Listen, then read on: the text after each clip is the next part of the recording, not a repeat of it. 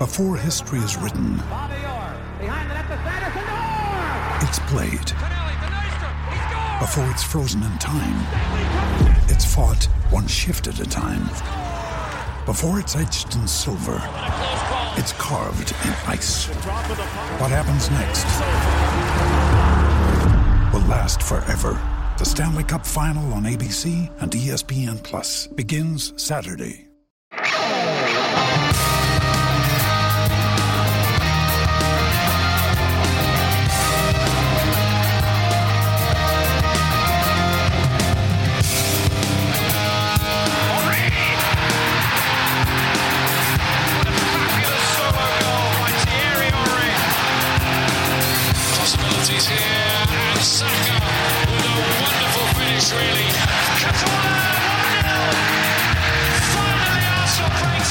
I don't know about you, friends, but I think these transfer rumors are trying to test our resolve. This is the Arsenal Vision post match podcast. My name is Elliot Smith. You can block me on Twitter, Yankee Gunner. It's getting to that point of the window, isn't it? We're sort of in that weird, um, that weird valley where we've made some moves, but not as many as we need to make. The dominoes haven't all fallen, and now there's a little bit of panic and desperation seeping into some of the conversation, and the rumors reflect it in the sense that I think uh, all of our usual favorite media outlets that like to cover this stuff have gone in, gone in on us. They've said, "Oh, I got a rumor that's really going to put them on edge." I'm going to link them to someone they've never heard of before. All right, here we go. We're going to tee it up. And then everybody goes crazy. So, we're going to discuss a few rumors. We're going to discuss, um, I think, the timing of the season today which hopefully will make some sense when we actually get into the topic. Maybe finally get Clive talking about five subs. I don't think he wants to. He's never expressed that he wants to, but I'm going to see if I can tease something out of him. I will mention just briefly there is a rumor in the ether that may or may not relate to Arsenal that will not be covered. Will not be discussed. We just cannot do it. If that changes, obviously we will, but I hope everyone can understand that. And so, with that, I would like to welcome Paul is on Twitter at Pause. Hello, Pause. Woohoo! And Clive, you can find him on Twitter at ClivePFC. Hello, Clive. Hello, hello. And Tim, you can find him on Twitter at Stillberto. Hello, Tim. Hello there. Hello there, indeed. And I just want to say, congratulations, America. We've been knocked off the front page of, of, of the world papers by what's going on in the UK. My English friends, you guys have done it. You've you've one upped us with what's going on with your democracy. So congratulations to you as we as we get a break from being lampooned globally. So thank you for that, Clive and, and Tim. Uh, we we really appreciate it. Yeah, we've uh, we've finally done it, shall we say? That- yes, yes. Yeah. or not before on about his time. Fair play. Yeah. I, I And know I, I'm in, I hereby resign, by the way. yeah. Well, it's it's the trendy thing I hear. But Um, hang up, but hang around for a bit though, Tim. You know, stay in charge and just sort of like you know pop around. You know, do what you like, mate. Have some fun with it. yeah. Well, well. So look, I just want to um, I just want to quickly say thank you to Arda. Uh, Arda is a listener and patron who uh, runs a coffee business at boxxcoffee.la, B O X X coffee.la. And he just sent me some coffee. And it's absolutely fantastic. Like it's it's really, really fantastic. So I said, you know what? I'll at least mention it on the podcast. He's like, well, here's a promo code, Arsenal Vision. So if you want some of his fantastic coffee, a listener, a fan, a patron of this podcast, and someone who makes great coffee, you know, you get it. It's fresh roasted and uh, with a date on the bottom telling you when to start to grind it up and have it. And if you want to try it, it's boxxcoffee.la, B O X X, coffee.la. Thank you, Arda, very much. Okay. Well, that's So- that's very nice for you, Elliot. You- got some free coffee. That's that's very nice Yeah. for you. Yeah, you'd be stunned, Paul, at how much free stuff gets sent to me that I, I don't send to you guys. I don't tell you about. Um, I, I don't indicate that it's happened. Um, mostly behind the scenes, I just complain about how much time the podcast takes up and how little I get in return for it. But now you know I'm getting free coffee. Okay, um, it's a joke. All jokes, all jokes today. We got to keep it light. We got to keep our spirits up. And one of the reasons we got to keep our spirits up is we have been linked. That's right. We have been linked to it says here Eden Z- Zagov- Zhegrova. And Paul, Mhm. I'm not prepared to believe it. I am curious if you are prepared to believe it. I, I think it's like Boris Johnson's ministerial appointments. These rumors come, and then as soon as they arrive, they are denied, leave the building, say they never heard of us, which is ironic because we've never heard of them or the journalist from.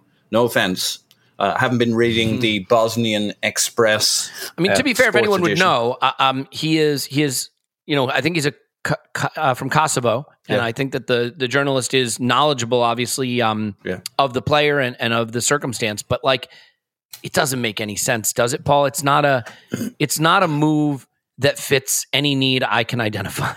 So is it, this is the chap from Lille, right? The winger from Lille. Yes. Yes. 23 years old. I think he played about 500 minutes. Apparently, we were following him when he was at Basel, Yeah. but like, he's just, there's just not much there. Yeah. And literally, I mean, has has hardly played. Yeah. And like when I said Bosnian, it's because the tweet said the journalist was Bosnian. It's not because I don't Yeah, know my no, no, no problem. my We, we're, we're all learning in real time here. my Balkan geog- geography is up to snuff. Um, yeah, look, hey, he hasn't, hasn't played very much. You know, he has some YouTube highlights that I've seen. Uh, you know, his highlights are tasty enough, but they're short. They start going into, you know, you know when they head into training videos, what he done, and under twenty one stuff on a pitch with with the two managers from either side and the manager's wife shows up with a, a flask of tea because it's cold and a sandwich and those are the three people in the stadium so there's some of that video as well uh, look he looks kind of Not exactly the top level, you telling me? he might be uh, but Yeah. but it doesn't have the hallmark of um, you know it doesn't have that nft blockchain you can trust this quality uh, it, Michael Owen did say he guaranteed the guy's performances. Um, look, them, you know, who knows? But uh, I, it certainly sent shivers through Arsenal supporters with the Lille winger link, which is probably a little harsh. Um, we're still recovering from the last one, and oh, there are Lille wingers that we would have been very fortunate to get. Yeah, it's just yeah, not yeah. how it turned out for us. Yeah. Yeah, I didn't really have that effect, but uh, or rather, it didn't have that effect on me, but it had that effect on plenty based on the twitters, which you can trust in terms of reactions. So I don't know. I, you know, we do need a forward. Uh, we need a midfielder, and we need a defender.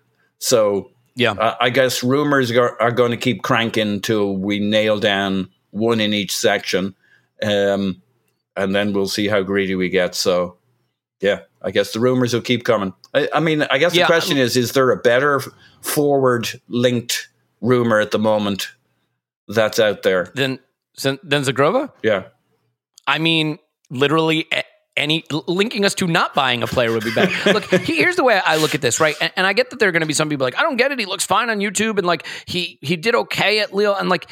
It, I sort of put it this way: He's a 23 year old who's never really broken through. He had 1,600 minutes once in his career at Basel, and other than that, he's hardly played. And that doesn't mean he can't be good. But I think we would all agree our store, if you want to think of Arsenal as a store, right? We are overstocked in talented young forwards who still have to prove themselves. Saka might have graduated out of that group, but we got Saka, we got Nketiah, we got Smith Rowe, we got Gabriel Martinelli, we got Marquinhos. I mean, like it does. the thing this club needs is one more 24, 25 year old with pedigree to step in and be ready to play important games. The last thing we need is another punt. Now, you can say, look, at 11 million, who cares? And there is some argument to say, if you acquire a lot, you know, if, if you get a lot of shots on goal, as they say, right? If, if you acquire enough cheap talent that you think you see something in, you don't need all of them to hit.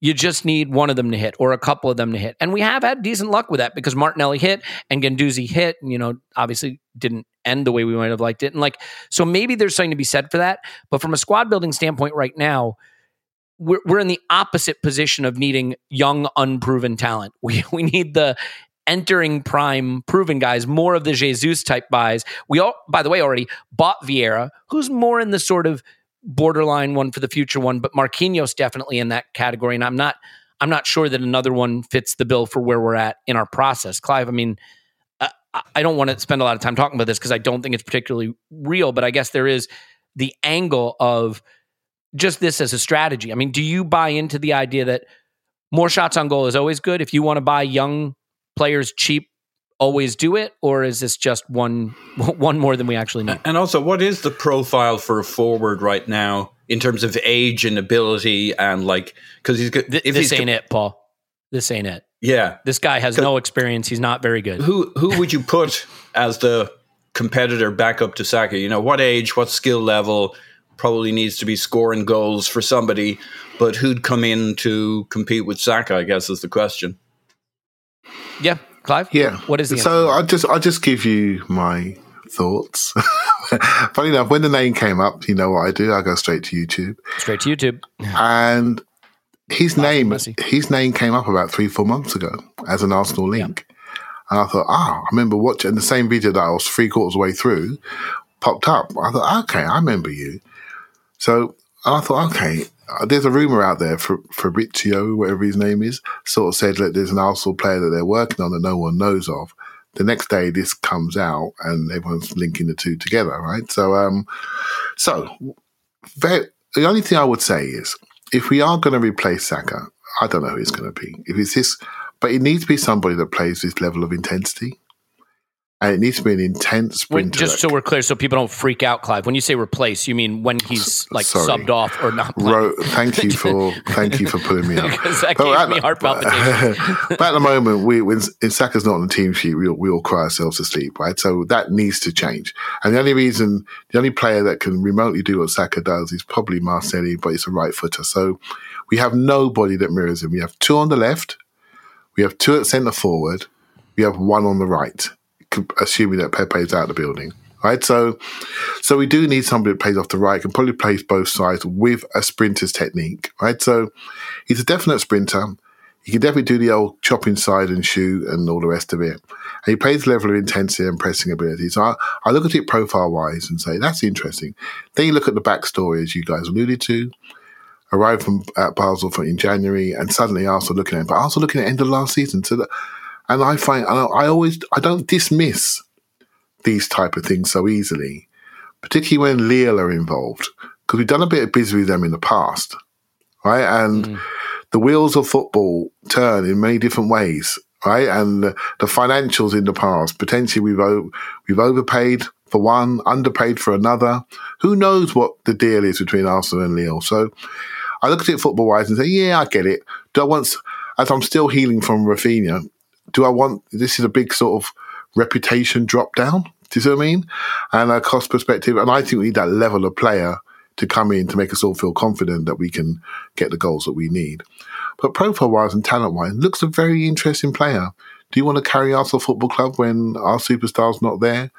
I'm not sure you can. So, um, but I do. I always find players like this interesting to watch. So I'll keep my eyes on it, and it's it's it'd be an Arsenal thing to do. Trust me. Don't dismiss it 100. percent Yeah, and to be clear, like the player might be talented. Here's the thing I want to say to people are like, he looks good in YouTube, he could be very talented. How do you know? Like, I don't.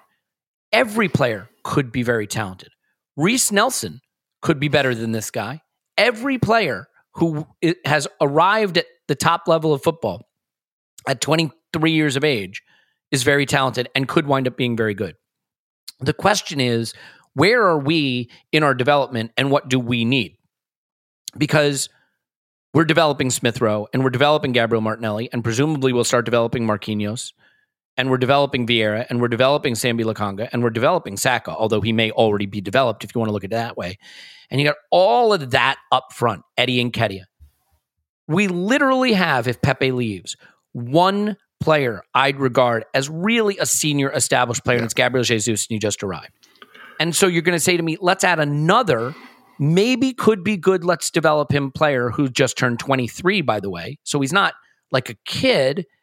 He hasn't ever really established himself, although I, I get that he looks like he might have something about him. It just feels like the wrong piece at the wrong moment. Um, you know, 11 total say- starts between Basel and Lille this season. Yeah, mhm. As you were talking earlier, I just got Patrice's Evra's words going through my mind that Arsenal are finishing Uh-oh, school. that's never good. Yeah, and Oh, they're finishing, finishing school. school, yeah. Mhm. And it, it, it always bothered me that did. And at some point, you see, this is this is partly our issue as well. And let's be honest, right? When we had Rafinha on on the hook, um, we're all saying, "What are we doing that for? Why are we spending that money on on somebody who might not play?" Right? then when we have somebody that probably not experienced enough, well, he's not experienced enough. So it comes a point we need to adjust our mindsets and say we've got to be happy with good players in the building because we can't do it with kids. You know what I mean? And unproven talents all the time. Let's not be too clever. but let's be comfortable with a 25 year old costing 55 million as well. You know, we've got to be comfortable with one or the other. And for me, it's time to get serious and put a 25 year old in our team because we spent a lot of time watching this project develop and Jam Tomorrow won't work for everybody much longer. Do you know what I mean? Yeah, yeah, and and like there may be people screaming at me, Tim, saying like you're the one who's always talking about age curves, and you're always talking about you know like needing to get potential and buy players that you can sell for more later, and like yeah, of course, but every strategy has like guidelines around it and and you you have to be thoughtful about how you're doing it right? Like the strategy can't just be we'll buy 50 18 year olds nor can it be we'll buy a couple of 70 million pound 30 year olds like there has to be some thoughtfulness and so I, want to go on record as saying I don't think this is particularly true. I'll also go on record as saying if it winds up being true, I'm not even saying the player can't wind up being good, although I'm somewhat skeptical. But what I am saying is you reach a point where you have a number of players that are in that pre prime, still developing stage, such that you no longer really need to address that aspect of your squad anymore. Not to mention that there are like you know, registration rules and homegrown requirements and things like that to always be mindful of. So, Tim, whether or not this rumor is accurate, do you think it's fair to say that we're at the point of the process now where it's it's big club time, right? It's add those 25, 26 year olds who make this look like a grown up team and not, you know, a, an academy team. Yeah, definitely. The the thing that doesn't make that makes this rumor not make sense to me is is the Marquinhos signing because surely that's the kind of that's the young young punt. I have to be careful about how I say that. No slip of the tongue there. yes. um, otherwise, might end up sounding like Clint Eastwood, actually.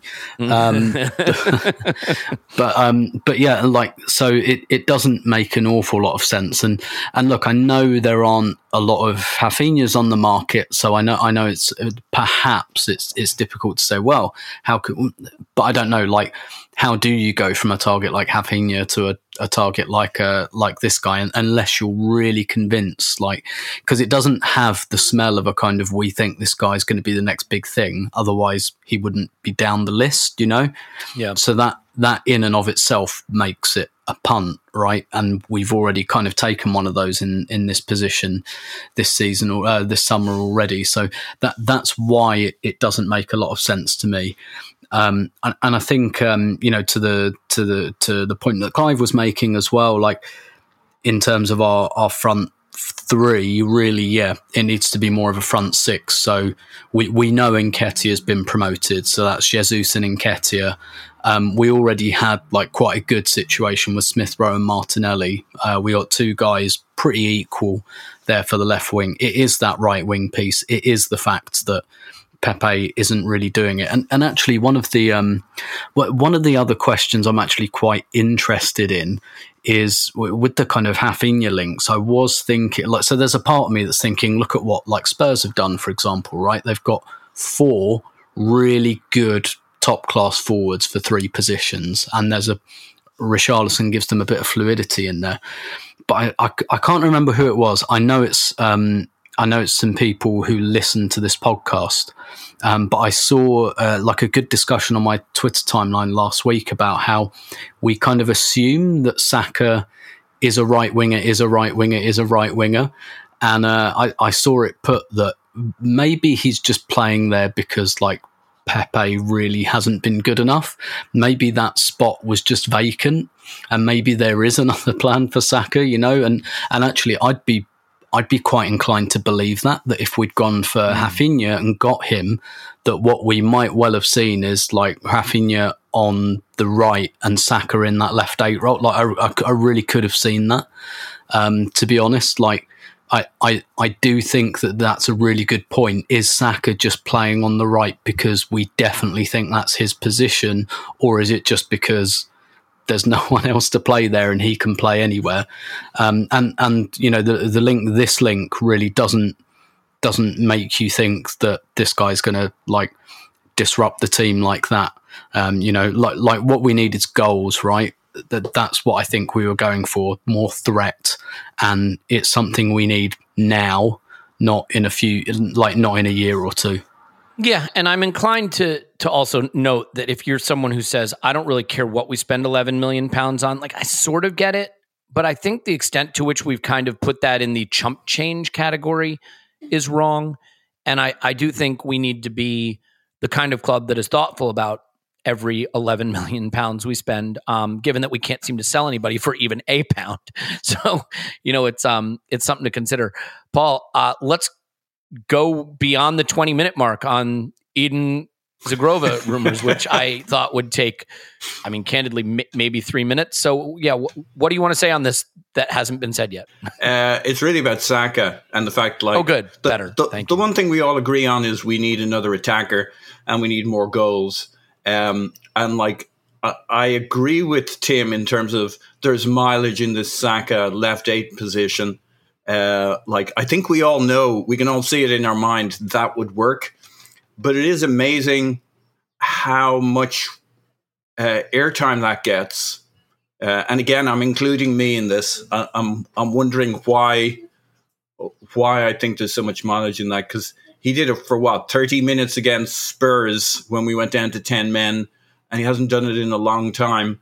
But of all the guys who, if you like, have tried out in that spot, we've seen a bit of it from him in one game, um, and we know he can do anything. Um, and it solves the Rafinha question. Why Rafinha? But Mm-hmm. I, I like we do. It does come up quite a bit, and I wonder if there's real mileage in that. And I personally, I think Vieira. Uh, that's why he's here. If any, if any of our existing players are here, um, and the Rafinha thing's really interesting because I think they were looking for an out and out duelist, that classic positional play of a guy who goes 1v1 and embarrasses his fullback time and time Yeah. again to to create overloads on that side. I do think it's a really interesting conversation, and there's a lot of intellectual puzzling about the sack at left eight, and yet we've really never seen it. We just know it would work, um, and it answers some other quizzical things. But there's no there's no data there really, is there? I, I mean, I might be wrong, but there's the Spurs, Yeah. the Spurs game, and beyond City, that, was, City away a, a while back, the one niller.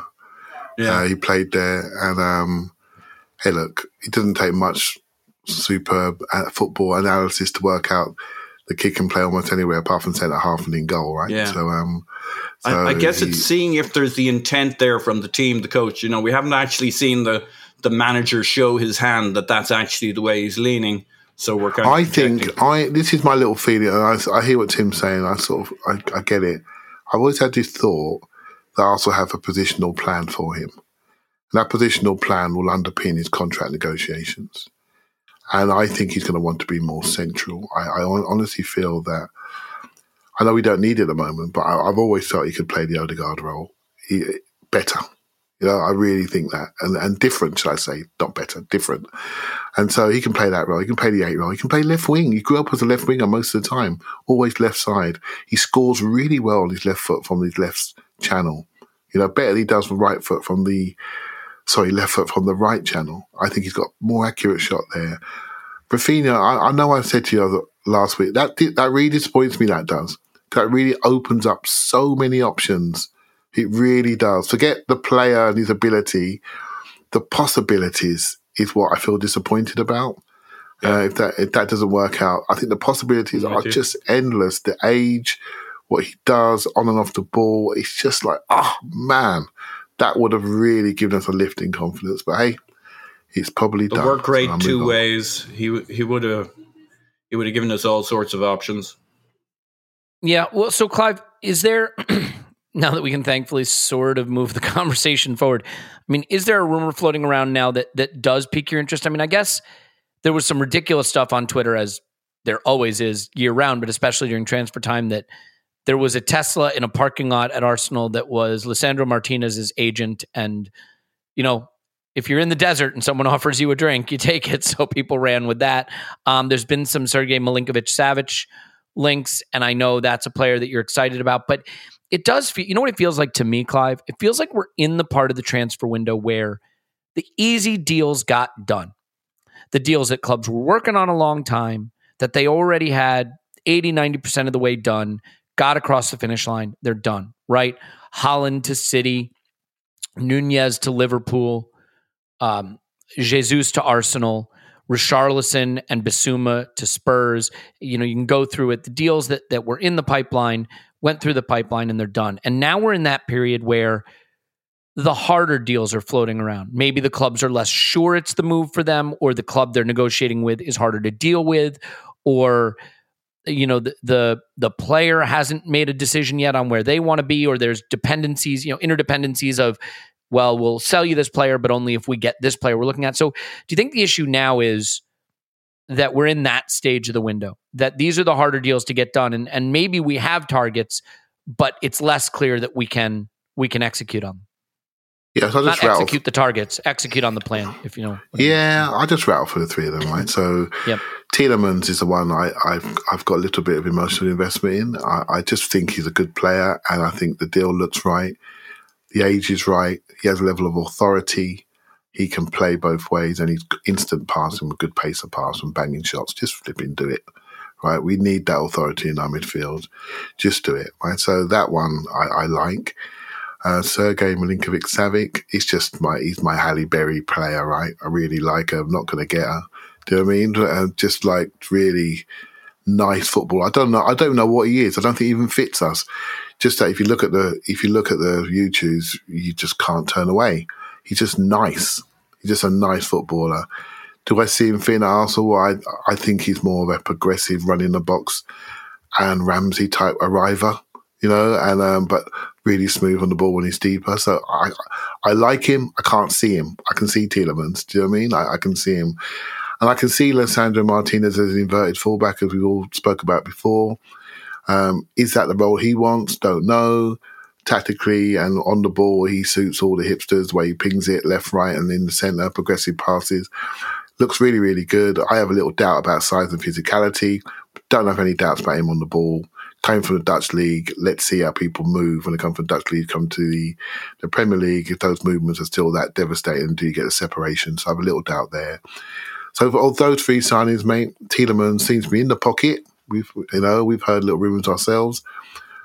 I would like to see it done before we go to America. I want to. I think that will that will lift us.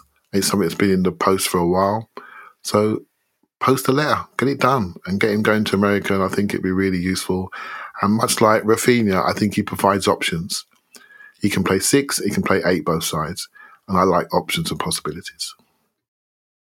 Yeah, yeah. I I guess Tim the the issue of what we need to do and the priority with which we need to do it are two different issues, right? Like there's, I think it's sort of clear what we need. What the priority is seems to be a difference of opinion among people. But given that moves like Rafinha and Lisandro Martinez, which look exciting, and I'm not going to say that they're they're done, they're gone, but they look harder now and maybe are gone. The Tielemans one is the one that keeps coming back to me. It's like, look, we can get him. The fee's not bad. The player seems to want it. The club seems to be able to do it. He fits a need that we can all identify. And he's somewhere between a really good, solid Premier League player and maybe a very, very good one entering his prime and, you know, really ready to contribute right away. And while there are players you want to go get who maybe you think can absolutely go nuclear and take you to another level, and maybe a Rafinha fits that profile. Hopefully, a Gabriel Jesus does you know, we, we all know signings we've made to try to take us there. Some have worked, some haven't. You do have to get the players that are just really good regular contributors to your team. You need that. Um, and I think Tielemans is somewhere between that and something better than that. So does that strike you as the move that like, you know, and again, I can say don't overthink it, Arsenal, and then they could pull something exquisite out of the bag that's way better than that. But that one feels like one we can just do. We can have it done in time for him to have a preseason with us and be a better club, be a better team this this season. So how do you feel about that move? Because that's the one I would just be getting done at this point. Yeah, I, I think my theory is here that um, basically between uh, Martinez, Rafinha, and um, and Tielemans, that maybe we can only do two of those. Maybe we've only got the budget for two, and I've got a feeling maybe Tielemans is third on that list. You know, which which is not to say awful. Don't want him, you know, like really good. Be more than happy to, uh, you know, quote unquote, end up with him. Mm. But that effectively, if we could, we'd do Martinez and uh, Rafinha. Now, I th- I think the Rafinha thing feels a bit um, Simpsons analogy incoming. Um, it's a little airborne. It's still good. It's still good. As Homer runs after You've, the you've hit your suckling quota. pig. You've hit your quota. um, it, you know, and it, I think it's very, very obvious that he's waiting for Barcelona to the point that it almost feels like not really worth doing it anyway, even if Barcelona can't rustle up the cash, because it always, to me, it always just feels. It always just feel those signings always just feel a little bit wrong. Like when someone clearly, clearly wants another club more, and then they kind of just settle on you. I don't know, like uh, m- m- maybe we do it and you ask me this time next year and he scored 15 goals, then I'd feel differently about it. But do you know what I mean? Like I, I sometimes feel, and, I- and I don't think that's just like a pride thing because I'm not naive enough to think that every footballer in the world wants to come to Arsenal um, as their first But choice Tim, or isn't that like a bit that. like Clive and Halle Berry? I mean, he's not with Halle Berry, but he's happily married, and he said his wife was decent. Well, uh, exactly. Just Here we a, go. A, a ringing endorsement. I've just, I've just been buried live on the podcast. He's just been Halle buried alive on the podcast. Don't don't worry, I'll edit it out, Clive. Oh wait, we don't edit the podcast. Sorry, mate. But but you know, like I'm sure we've signed a lot of very good players over the years for whom like Arsenal wasn't absolutely strictly their first choice. But like when it's this obvious, sometimes I think it does feel a little bit, mm, yeah. Um, but then again, you know, having said that, like I said, I, I would still prefer uh, another scorer, uh, another another player that creates threat in this team. Um, but but yeah, that, that's my read on it, Elliot. That Arsenal have got these three quite firm targets and think that they can probably only do two of them, and are maybe just letting the Tielemans one hang until one of the other two is definitely dead. Yeah, well, well, well, well said. Um, by by the way, like I, I do think Paul that there's, you know, there's still a lot to do. I mean, I I I feel positive about what we've done so far, but looking at the landscape around us, I do feel there's a lot to do, and this is where I wanted to sort of transition the conversation to a bit. You know, last season there was the joke, oh, the first everyone knows the first three games don't matter. The first three games don't matter, right? Because the first three games were terrible and the less said about them the better. And some of that was down to a COVID crisis, but some of that was down to us not getting the business done in time. But it was three games. There are five Premier League games in August this season. Five. And they're five games in which we have, I think, the opportunity to be favorites or slight favorites in every single one of them. It is a massive opportunity to put points on the board in a season that will be stopped midway through for a World Cup and really feel like we're in the thick of things. It is also a massive opportunity to come out of August needing to play catch up, having had a reasonably easy period of our fixture list behind us. It- you know, last season, it wasn't just that we lost three games. Sure, we lost to Brentford away. The other two were Chelsea and City. We could have had all our players in and lost those anyway. These are games we want to be picking up points. I usually am inclined to say, you know, transfer windows aren't like supermarkets. You, you kind of have to get what you can get, and it can't always be done before the season because unfortunately the window's open until the end of August. I get it. I think there's immense incentive for clubs to be done before the season starts this season with five games in August. And I think it is it is sort of incumbent upon the the club to get it done. Paul, I, I know that's such a like fan perspective, get it done. Like you could just walk into the store and get it done, but there's too much on offer here in August to not be prepared for it, is my view. Yeah, I think that's right. Uh, like the only saving grace last season was it was Chelsea and City in the first three games. Uh, felt like the end of the world. Um, and in terms of performances, it kind of was the end of the world. But Yeah. uh, City and Chelsea, it's like, well, that'll happen to a lot of clubs. Um, the the saving grace, I think, here is we can put out a really strong eleven.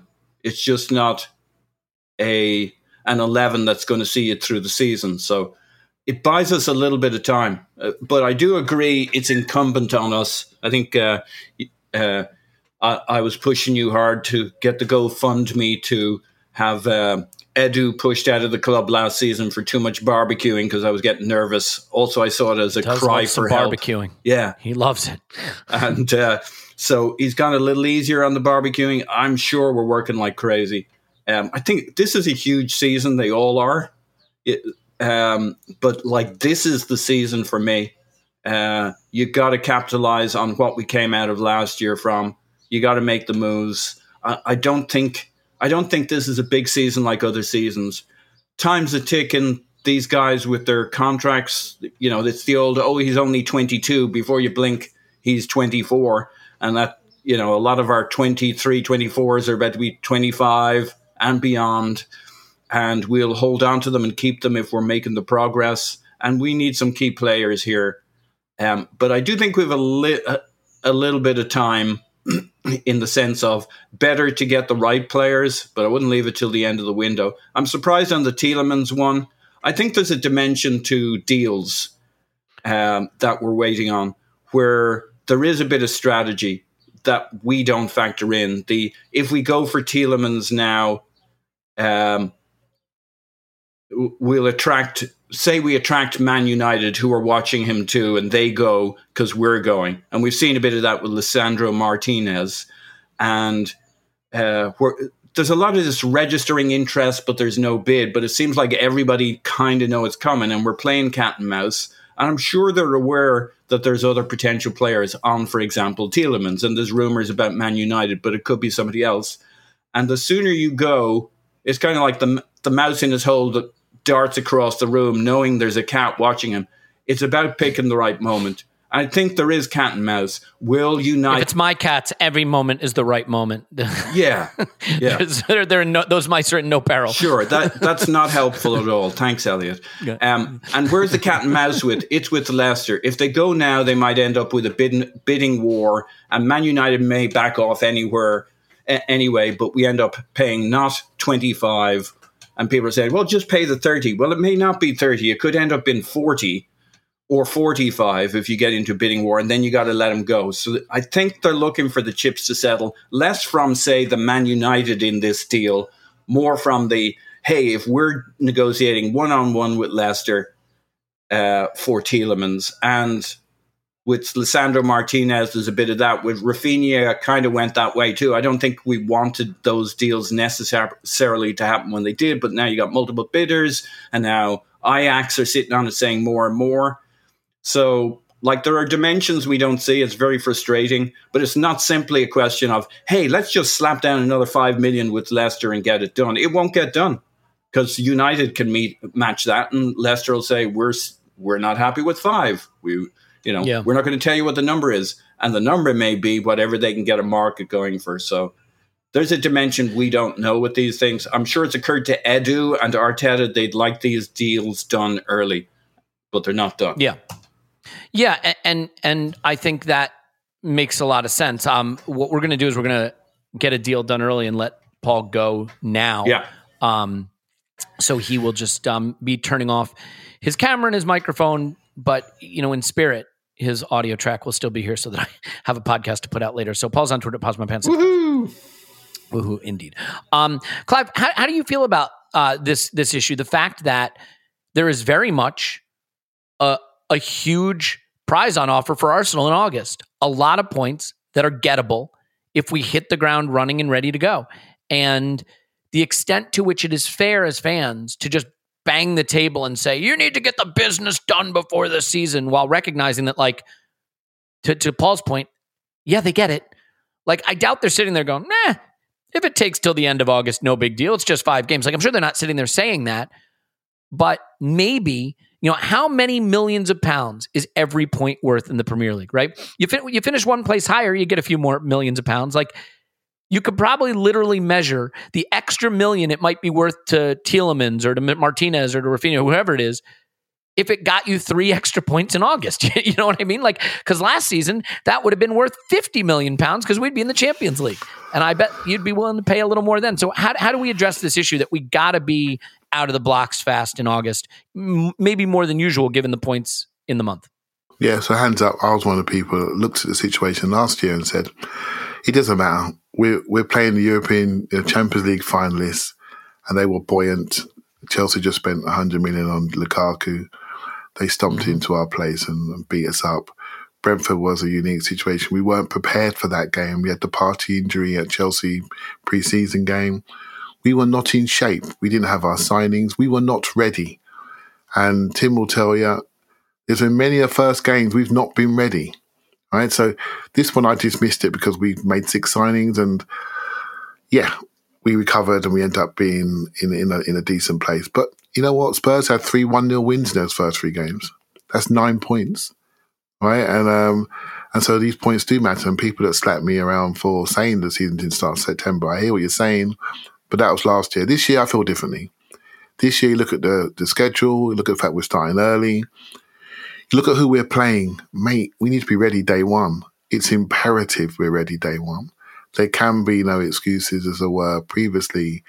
We have a we have a a, a transfer structure in place. Our scouting's in place. We've had time. We know what we're about. Our strategy's clearer. Our playing style is clearer. We've, we've laid the base of the cake with the young players. We need to do our work now. We need to be ready on the first game of the season. And um, I have less tolerance for excuses this year, you know, from the start. I really do. I think it's important to set us up. We know we've got a break coming in November time for the World Cup. So the season is unique, and you don't want Arsenal fans to be sitting there for for six weeks of the World Cup, and we're like we're you know not started well, and a lot of the teams we could have we're playing in the early phases are teams we should beat. So let's beat them. Let's be ready day one, and I, I'm with you. I think I think it's incredibly important this year, you know, and um, to set a better tone than we have on many starts over recent years. I don't think we've been prepared on or off the pitch for the first phase of the season. So that needs to change. Yeah, well said, Tim. Uh, your thoughts on that? Yeah, I've nothing to add to that really, um, and, and and I kind of agree. Makes for terrible podcasting. Just throw it out It does indeed. Uh, you know, yeah, because we, had with the Brentford game last year, that that was kind of unfortunate as well with the the COVID thing, and Arsenal scrambling to get the game postponed in the hours leading up to it. And you look at our our front three that day; it was Martinelli, Balogun, and who played on? Was it Pepe? Yeah, yeah, Pepe. Saka Yeah. started on the bench. Smith Rowe at number ten, like just unrecognizable. Like I think honestly, we we even if we don't get our business done before the end of August, I'm going to say this tentatively. I do think we'd be in a better position than we were then, which Yes, is not to say, um, yeah, which is not to say that it would be all right to, to like not have like at least another signing in place by August 6th. But you know that that was like we introduced four players into the starting eleven like straight away after signing them. That's like that's a big change. And guys like Kolasinac playing Chambers, got like guys who didn't finish the season with us because they were so so you know they had like one one foot and one leg out the door already. So I, I don't think we'd quite be in that situation and at least we'd have like a bit of continuity. And, and look, we've sorted the most important position. Excuse me, I think in the in the centre forward. Yes, so I, I think we all agree with that. Yes. yeah, yeah. So I I don't think it would be quite as bad, but at the same time, like you don't. It's the distraction as much as anything else. Um, one of the things I I really, really don't like about the transfer window bleeding into the first few games of the season is not even like I'm thinking this much more selfishly than from the team's perspective, even from a fan perspective.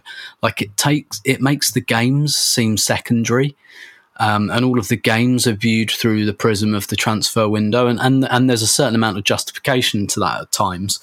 But like like there was last year, like there was total justification for that. But personally, I hate that. I really hate that because I want to be like absorbed by and involved in the games. I hate how it all becomes dominated by transfers, and that's all the managers are asked about. And that's kind of, especially if you need to get shit done, that's kind of all you think about, and you feel like you're in limbo. And you know, I, I, I, just really don't like that. Even when, like, even when we signed Özil, like, which was, you know, at the time, like, really, really exciting. Like, it really was for everyone. But I, I, I even hated the way we won a North London derby like the day before that signing, and and the talk was still about potentially signing Özil, which is not. Um, which I completely understand, by the way. It's not, I'm, I'm not like having a go at anyone for doing that. I just hate that it has the opportunity to happen that, like, to, to mean more than the actual football. Yeah, yeah, yeah exactly, exactly. Like, I, I really wish that they were just completely separate um, or at least separated out timeline wise. But obviously, it has like a an impact on the team as well. And I think what Arsenal's strategy going into this summer would have been would be let's take the low hanging fruit first, which that's the part they've done. Then you know the couple of deals we're going to haggle over, and then the season starts. And what I think the position that Arsenal will have set tried to set themselves up for is after like August. What August is about is then getting people out the door and that that's not Arteta's business. Do you know what I mean? He doesn't right, have to be right. involved in that in any way, shape, or form. That is pure Edu and everyone else. That's like we know who we want to lose, we know who we need to lose. Go away and do it, and I'll coach the team, and I've got my team, and everyone else. You know, you concentrate on annexing them because you don't have to coach a team to win games during this time. And and actually, it's been kind of interesting that Arteta um, wasn't in any of the photos for any of the other signings, bar mm. Gabriel Jesus, which which I take to be quite innocent, just because um, like training hadn't started and and things like that. Um, yeah, and you know maybe he was on holiday or whatever, uh, while Edu wasn't. But um, yeah, like I, I I think that essentially the idea will be that come August the sixth, he has pretty much all of his players in place, maybe one um, piece not. Um, but that essentially he doesn't want to be involved, or need, or the, the aspiration is for him to not be involved in any way, shape, or form in any transfer related stuff after like the Seville, Seville game at the Emirates. Yeah, and, and I think the, the danger there that you've hit on is like once you get into the point where Mikel is fully doing the coaching, which I guess is kind of starting now as they ride their bicycles to training this morning. Um, he's just got less bandwidth to be involved in the transfer side of things. And there are diminishing returns, right? The more he has to think about transfers and put time into that, the less good it is for preparation. The more his plans for how he wants to set up the team are impacted by moves that haven't been made yet, the less good it is for for preparation. Maybe there's a player that would like to try at left eight, but it sort of depends if we get Tielemans because he wants to see him in there, right? Like all of these things get better if they're done sooner. And again, we get that it's not just a store you walk into and pick players off the shelves, but there there is a balance. And and sometimes just pay an extra few million is easy to say when I have no million. but like there's a lot of millions on the line if you drop 3 points and you find yourself finishing fifth instead of fourth. So we're thinking about. I mean, it, it, the day starts, you know, the, the season starts with games we can win and how we start the season matters, just like how you start your day matters. And the best way to start your day is with AG1 from Athletic Greens. Haha. Hey, hey, I do it. I do it. Now, the fact that I do it isn't the only reason to do it, but it, it should be enough. Let's be honest. That should be good enough. Um, you know, it's funny. It was recommended to me by my doctor friend uh, Ian before it was recommended to me by Athletic Greens themselves. And one of the things that I absolutely love about it is that I can replace all of the stuff I was taking because you know, I don't want to make it sound like I'm 90 years old and I had the, you know, the pill cabinet or whatever, which, you know, eventually, let's face it, we're all headed that direction. But I had the probiotic and I had the, you know, the thing for mental focus and I had the thing for, you know, my multivitamin. And now I can just take AG1 and replace it all because it's got 75 high quality vitamins. It's got minerals. It's got whole force, whole food sourced superfoods as opposed to you know stuff that's just like lab created probiotics and adaptogens and so it, it's easy to take you put it in 12 ounces of water it drinks down really nicely i mean it's got like a little hint of vanilla i guess i would describe uh, I have some gut health issues, which it's been really helpful for. I think that's one of the things I like most about it for focus and energy. Um, I drink a lot of coffee, and I find that I like to drink a lot of coffee still. But as the day wears on, uh, you know, I definitely think that the AG1 is something that helps me throughout the day uh, without having to go to that cup of coffee after lunch, which is that's a dangerous cup of coffee to do. A couple of things that you might like about it if you have any specific lifestyle needs. If you're keto, if you're paleo, vegan, dairy free, or gluten free, it's lifestyle friendly. Less than a gram of sugar. Supports better sleep quality and recovery, mental clarity and alertness. Um, it is less than the cup of a fancy price of coffee, uh, a fancy cup of coffee a day, he says, needing more of mine, I guess. And it has over 7,000 five star reviews. Okay. So right now, it's time to reclaim your health, arm your immune system with convenient daily nutrition. Just one scoop in a cup of water every day. That's it. No need for a million different pills and supplements. To make it easy, Athletic Greens is going to give you a free one year supply of immune supporting vitamin D and five free travel packs with your first purchase. All you have to do is visit athleticgreens.com slash vision. Again, that's athleticgreens.com slash vision to take ownership over your health and pick up the ultimate daily nutritional insurance. Now, your body's healthy, get your business healthy. The way you get your business healthy is have the best talent, works for Arsenal, works for you, and you do it by going to Indeed, the hiring platform where you can attract, interview, and hire all in one place. That's right. Don't spend hours on multiple job sites. That's a silly thing to do. Your time is money. Haven't they told you that? Find great talent faster through time saving tools like Indeed Instant Match assessments and virtual interviews. With Instant Match, over 80% of employers get quality candidates whose resume on Indeed matches their job description the moment they sponsor a job, according to Indeed data. Imagine if Arsenal could do that in transfer market. Hey, I'm looking for a left eight. Boom. They're the candidates we need. And you only pay if they meet your must have requirements. One of the things I love about Indeed virtual interviews, leaning into the fact that many people want to work remotely now, and we are in a hybrid work environment. And so the interview process needs to match that because it allows you to find more talent further afield, maybe from the home office, people who want to work remotely and who you're willing to hire to work remotely. So, virtual interview saves you time. You can message, schedule, interview top talent seamlessly all in one place. Indeed makes it easy to connect with your applicants. No need to install anything, it works right from your browser. After using Indeed's virtual interviews, most employers said it saved them days of hiring time. Again, days. Just like we need to save days in the transfer market by getting our players now, you can save days with virtual interviews. Join more than 3 million businesses worldwide that use Indeed to get the uh, to hire great talent fast. Sign up for Indeed now and get a $75 credit towards your first sponsored job. Plus, Earn up to 500 extra dollars in sponsored job credits with Indeed's virtual interviews. Visit Indeed.com slash Blue Wire to learn more. Claim your credits at Indeed.com slash Blue Wire. Indeed.com slash Blue Wire. Terms and conditions apply. Need to hire? You need Indeed, Clive? Is that enough of that? Indeed. Nailed it. Clive, five freaking subs, dude. It's going to change the world. And you've been dying to tell us how. I would love to hear how. And, and I do think, by the way, this is an area where having some extra youthful talent can be good because you might be able to find more minutes from them.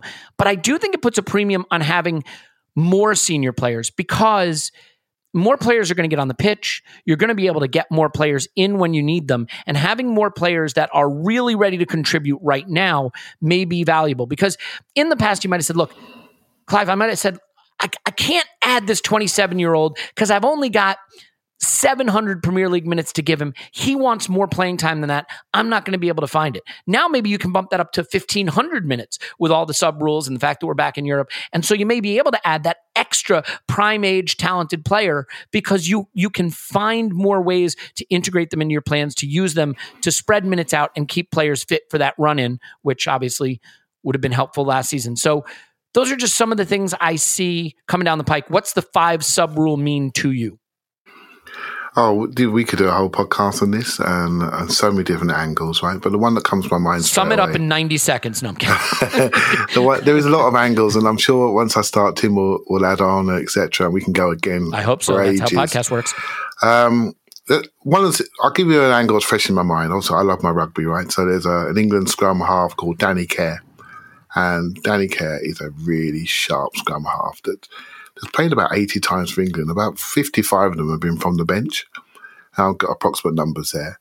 And the reason why, when the game is broken up later on, his speed and ability and quick service is just so beneficial. And he's known as what they call a finisher. And we started the podcast talking about that that link. And the first thing that jumped off the screen is his intensity and speed. You think, hmm, could he be a finisher? Now, I, we wouldn't. We'd look at that transfer link and basically just dis- not dismiss it, but we sort of half dismissed it because we see lots of rumours.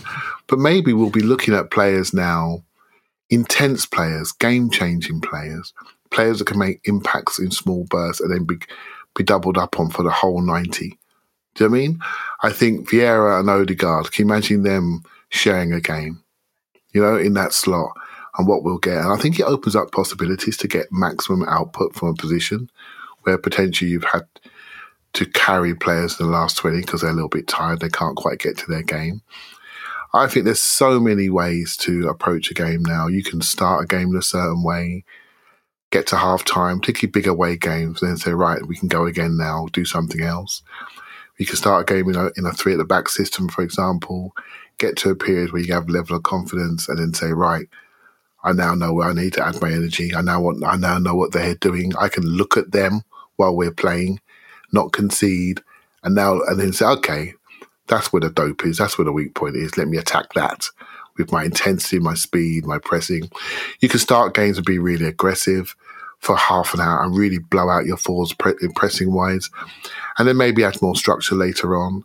There's so many things you can do depending on the game, depending on the game plan, on the opposition, home and away, etc going to Northwest, unique circumstance, going to Newcastle, big crowd, unique circumstance. You can approach games in, with multiple game plans in your mind. And every coach will have his game model based on their own principles. But I think with the five subs, you expand on your game model. Uh, and if you're smart, you can you can add variations to your game. And I think it's important that we, sh- for me, this is my opinion. I don't know if you guys agree. But it's important we shared the we're the Arsenal, we turn up, 433, we do our thing. I think there are times in your year when you are lagging, when you're a bit tired, a player may not be sparkling. There's no harm in looking at a game. There's no harm in waiting for a game to come to you, seeing what it's offering you, and then taking the game in the second half. You know, and I think it was so interesting to see the maturity and the variation by which Arteta approaches these scenarios. In the five sub drinks break Arsenal, he was excellent. You know, in that period, he was excellent. He can see a game and adjust. So I'm hoping that continues. And I'm so interested to see the new trends that develop in recruitment and how people approach a game over 90 minutes. I, I, that I agree with. I think it's really interesting. Like, I suddenly woke up today and realized, like, what if Pep's bored of like Jugo de position and and he's changing. I mean, I don't know about Kalvin Phillips as as as a posi- positional footballer. I don't know about Erling Haaland as that. Maybe they're changing. Maybe they've got a different idea about how they want to play. You know, uh, it th- maybe five subs means that teams that use intensity and athleticism wind up having an edge versus teams that use a more technical approach because how many times, Tim, have we been in a game where teams pressing us like mad and we go, if we can just ride this out, you know, we'll get to the second half, they're going to tire and we can take them. But with five subs, you know, can can teams because I mean, you know, five subs, you're changing half your outfield players, literally. Can you freshen it up enough to stay more intense in a pressing structure more? Can you, you know, really put these more technical sides that, that try to play uh, a more precision game under threat by just going at them with with raw PNP, baby, pace and power for 90 minutes. I, I think that may impact recruitment and maybe impact the way we think about handling games. Do you give team, do you give players halves more, right? Do players share games one half and another half and say, I want you to run your legs off for 90 minutes at this guy, target this guy, and you're coming off at halftime, and then another guy's going to target this guy. So uh, it definitely I mean, I, I know there's been a lot of talk that it favors the big clubs because they have the deeper bench, they have more talent. I think it can favor any club that decides that they want to, you know, acquire athletes and use that athleticism to their advantage while keeping it fresh over 90 minutes. I don't know. Maybe that's a, an oversimplification. Yeah, that's the thing. I, I, feel I should invoke the spirit of Paul since he's not here and say that the other team gets to make five subs too. Yeah. So that kind of will wait till they're tired maybe that doesn't work as well um, yeah, exactly. anymore. But but I, I, think this is really fascinating, and you'll see the personality of coaches more. I think we are seeing it in the transfer market, um, n- not just because of a World Cup in the middle of the season, but you know, like, like, just look at the behaviour of Arsenal and Tottenham in terms of Arsenal were going to go big for Raphinha, like we've discussed a million times. Tottenham spent a lot, a lot of money on Richarlison, despite having like a, a, very established front three. That's not what Tottenham usually do. They wouldn't usually go and spend fifty million pounds on someone who, strictly speaking, might not play every game. Um, and I think a lot of it is because of this idea. And, and I think we have seen this type of thing and I just think we'll see it more with with kind of three subs. I remember there was a season where Ferguson did, did this with United, where in away games he used to start like Fletcher and Giggs on the wings. Um, you know, Giggs in his mm-hmm. kind of early to mid thirties, so not quite as dynam- dynamic and attacking as he used to be, and you know, positionally very intelligent. Darren Fletcher, you know, a, a, bit like Ray Parlour for us, like more of a central midfielder, um, but just, you know, a bit more conservative. Um, and then he'd bring on like Nani um, at hmm. half time uh, for Fletcher, for example, or put Fle- or take off central midfield. And like he had, he very distinctly had for this one season like a, a beginning and a finishing team.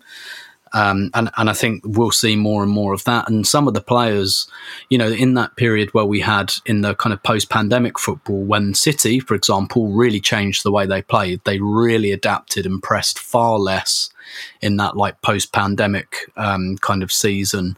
And, and got their league title back doing it. But in, in the period when we were like using five subs, I just remember Willock finishing loads of games, for example, because probably not the ty- uh, probably not I don't know quote unquote enough of a secure player for 90 minutes but like the game the game's very different in the last 20 to 30 minutes. It's much more broken play.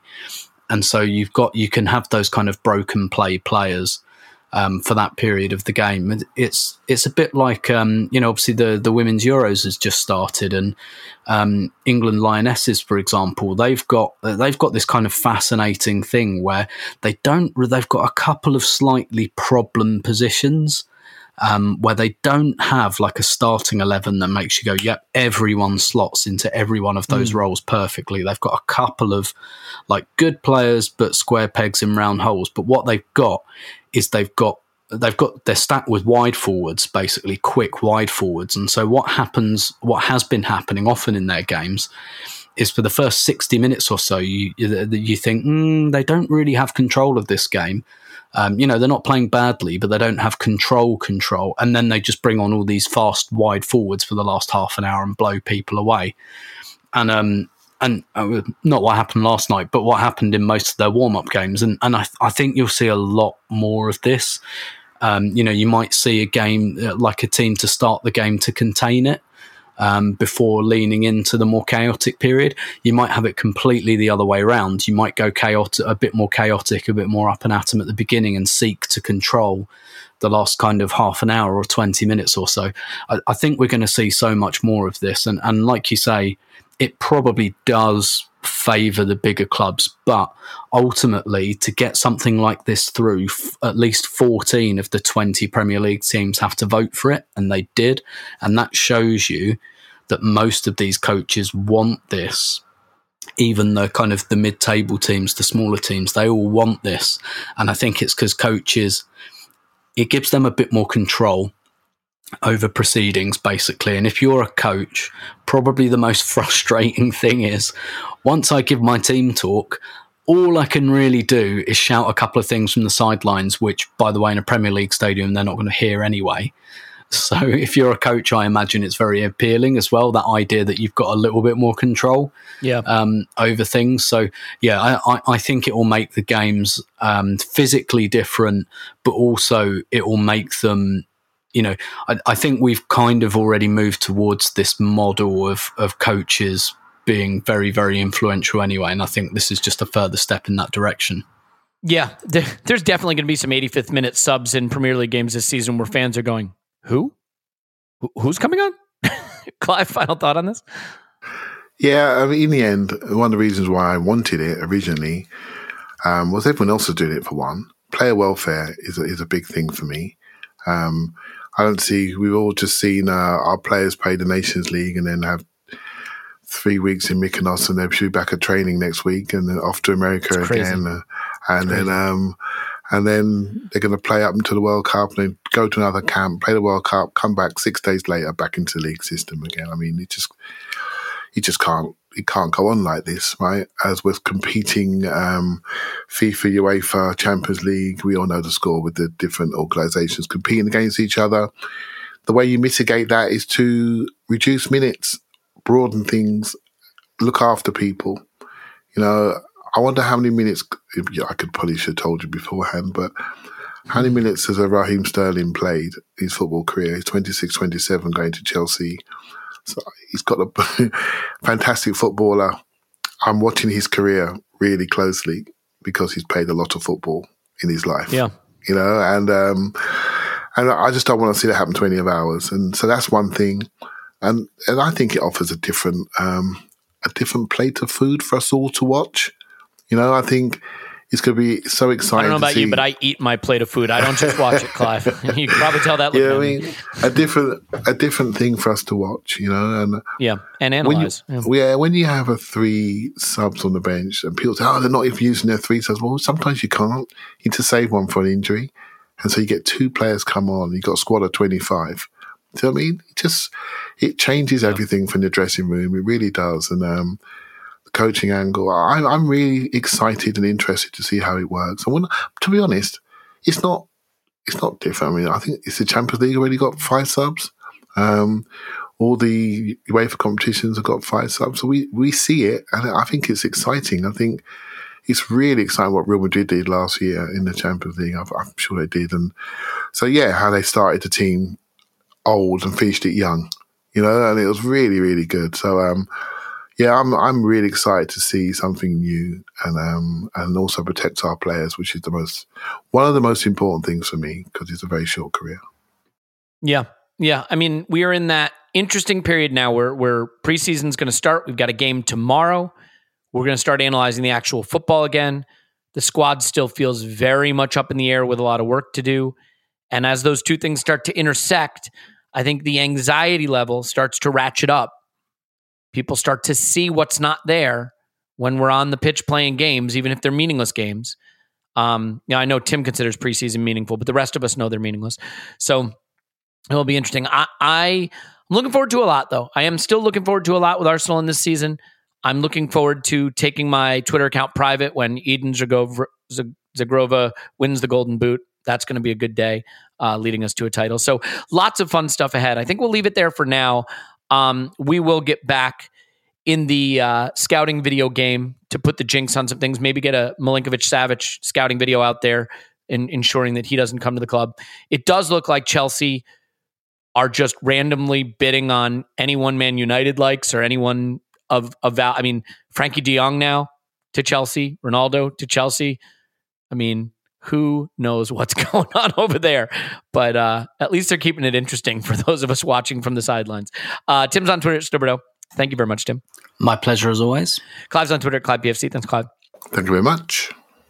I am off to Portugal. That's right. I am off to Portugal tomorrow, where I will be for three weeks. So we will still be podcasting regularly, both here and on the Patreon side. And if you're not on Patreon, I, I hope you'll join us there. I think you'll find that we do a lot of neat stuff there. And there's the Discord, which has a lot of cool info in it. But if you can't do that and don't want to do that, I'm just so glad you're here. So thank you either way. Tim, I am warning you, coming back in three weeks, speaking that Portuguese like a native speaker, man. So you, you're going to get pushed. I, I look forward to it. Yeah, I, I, I, don't think you got anything to worry about. My name's Alex Vithik. Block me on Twitter, Yankee Gunner. Take care of yourself. Take care of someone else. We love you. And we will talk to you after Arsenal 10, Transfer Window Now.